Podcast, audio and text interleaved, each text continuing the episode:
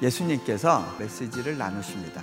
10명의 종에게 문화를 하나씩 나눠주게 됩니다. 그런데 이 비유에서 한 문화를 묻어둔 사람, 왜 그 문화를 묻어뒀고 왜 이 주인한테 야단을 맞게 된 걸까요? 주인이 문화를 맡긴 것에 대한 오해가 있었어요.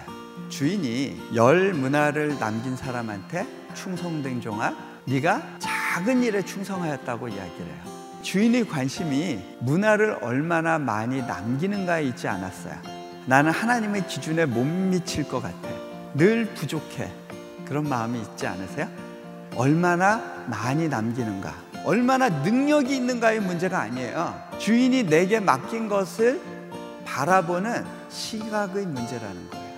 얼마나 헌신하는지, 얼마나 많이 헌금하는지, 그것이 주인의 관심이 아니라는 거예요. 제가 인도네시아에 가게 됐어요.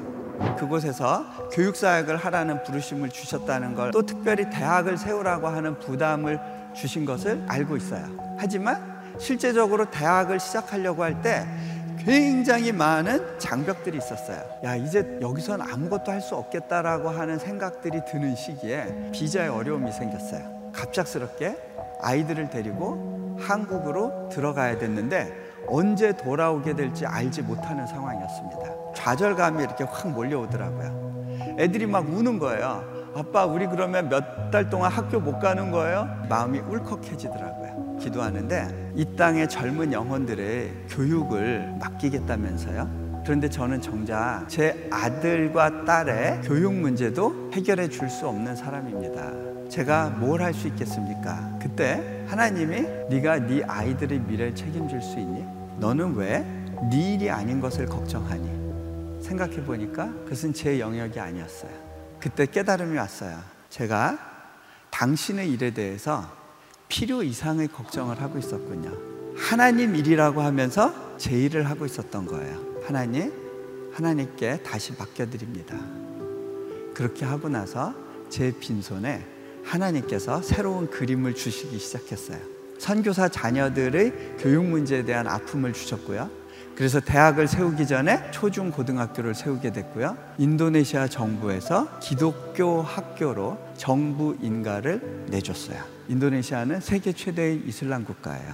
그런데 기적적으로 새로운 법이 만들어지고 첫 케이스로 기독교 학교로 등재할 수 있게 됐어요. 하나님은 우리의 내려놓음을 통해서 일하시더라고요. 하나님께 의탁하면서 살아가는 것. 그게 믿음이더라고요.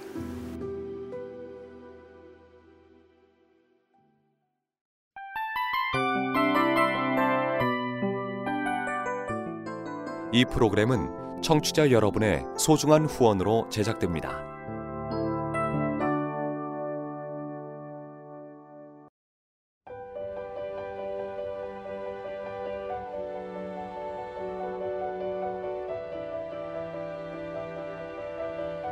세상에는 수많은 교회들이 있지만 더 깊이 있는 말씀 강해를 찾기 위해 크기로만 교회를 선정하지 않습니다.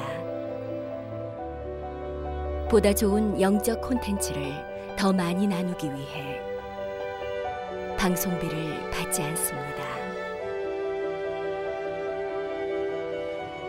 1년 365일 복음만 전하고 싶어서 우리는 광고를 하지 않습니다. 온누리의 복음을 땅끝까지 CGN TV와 함께 땅끝 성교사가 되주세요